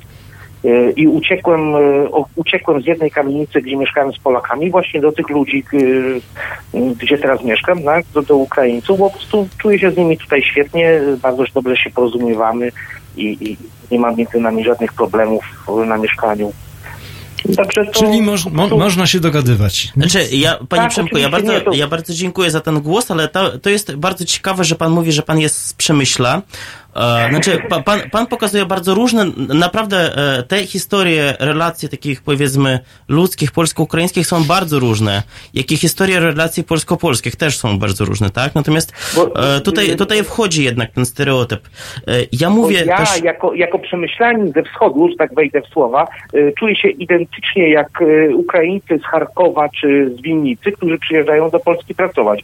Bo u mnie na Podkarpaciu zarobki są tak słabe i tak niskie, że też muszę wyjechać na zachód y, Polski, żeby zarabiać na chleb. Znaczy, ja- ja bardzo y, z pana tymi- rozumiem. Z tymi E, chłopakami z Ukrainy tak samo się czuję jak, y, jak, jak, jak oni, jak, jak, jak, jak imigrant po prostu, nie? Ja bardzo, ja bardzo pana rozumiem. Bardzo dziękuję zresztą też za ten głos, dlatego że w Przemyślu mieszka bardzo e, jakaś widoczna grupa mniejszości ukraińskiej e, w Polsce, czyli ci, którzy zostali urodzeni na tych terenach, tak? I e, te stosunki w Przemyślu z Ukraińcami e, to, to, to jest zupełnie inna płaszczyzna niż stosunki z imigrantami z Ukrainy, dlatego że tutaj jest jakiś swój, swój ale obcy. E, I e, ciekawa była z tego punktu widzenia kampania samorządowa prezydenta Bakuna, prezydenta obecnego Przemyśla, który z Kukiza 15 wygrał te wybory. Tam w, w czasie kampanii wyborczej on tłumaczył się to, jak było jako świadczenie jakieś lustracyjne, z tego, że ktoś mu zarzucił bycie Ukraińcem, tak? Czyli bycie Ukraińcem było z założenia czymś, czego trzeba się oczyścić. Więc e, na, na poziomie takich stereotypów miejskich Przemyśl to jest rzeczywiście bardzo wyjątkowe, wyjątkowe chyba e, miasto w Polsce. E, i tutaj mm, na czym chciałem skończyć, że trzeba bardzo odróżnić te em, sytuację mniejszości ukraińskiej w Polsce, która tutaj e, od e, wielu wieków mieszka i migracji ukraińskiej w Polsce, więc to są różne aspekty. A ja oczywiście mogę tylko przeczytać e, kilka komentarzy. Ogólnie, co było do przewidzenia, że jesteśmy proukraińskim radiem. Okej, możemy być proukraińscy, mogą, może, mogą nam państwo przy, przypisywać wszelkiego rodzaju A to jeszcze przymiotniki. słyszę, słyszę, słyszę język swoich e, kochanych czytelników, że tak powiem, z drugiej strony, dlatego że ja ogłosiłem, że dzisiaj idę do, do, do Haloradia i chyba, chyba prawdopodobnie tam piszą i obserwują nas. To był Igor Isajew, redaktor naczelny portalu Ukraińców w Polsce, prostir.pl. Ja tylko przypomnę o naszej zbiórce internetowej. Zbieramy pieniądze na wyjazd do Rożawy, do Kurdystanu w północnej Syrii bez państwa pomocy, bez państwa finansowego wsparcia. To się nie uda, a świat o tym, co się tam dzieje, absolutnie nic nie wie i my chcemy światu o tym powiedzieć, a ze swojej strony mogę tylko odpowiedzieć na kilka pytań pod moim adresem. E, Tak, miałem drobny wypadek w ubiegłym tygodniu samochodowy. Nic mi nie jest, jestem z państwem, będę z państwem, wszystko jest w porządku. Dzięki za troskę i do usłyszenia w kolejnym programie.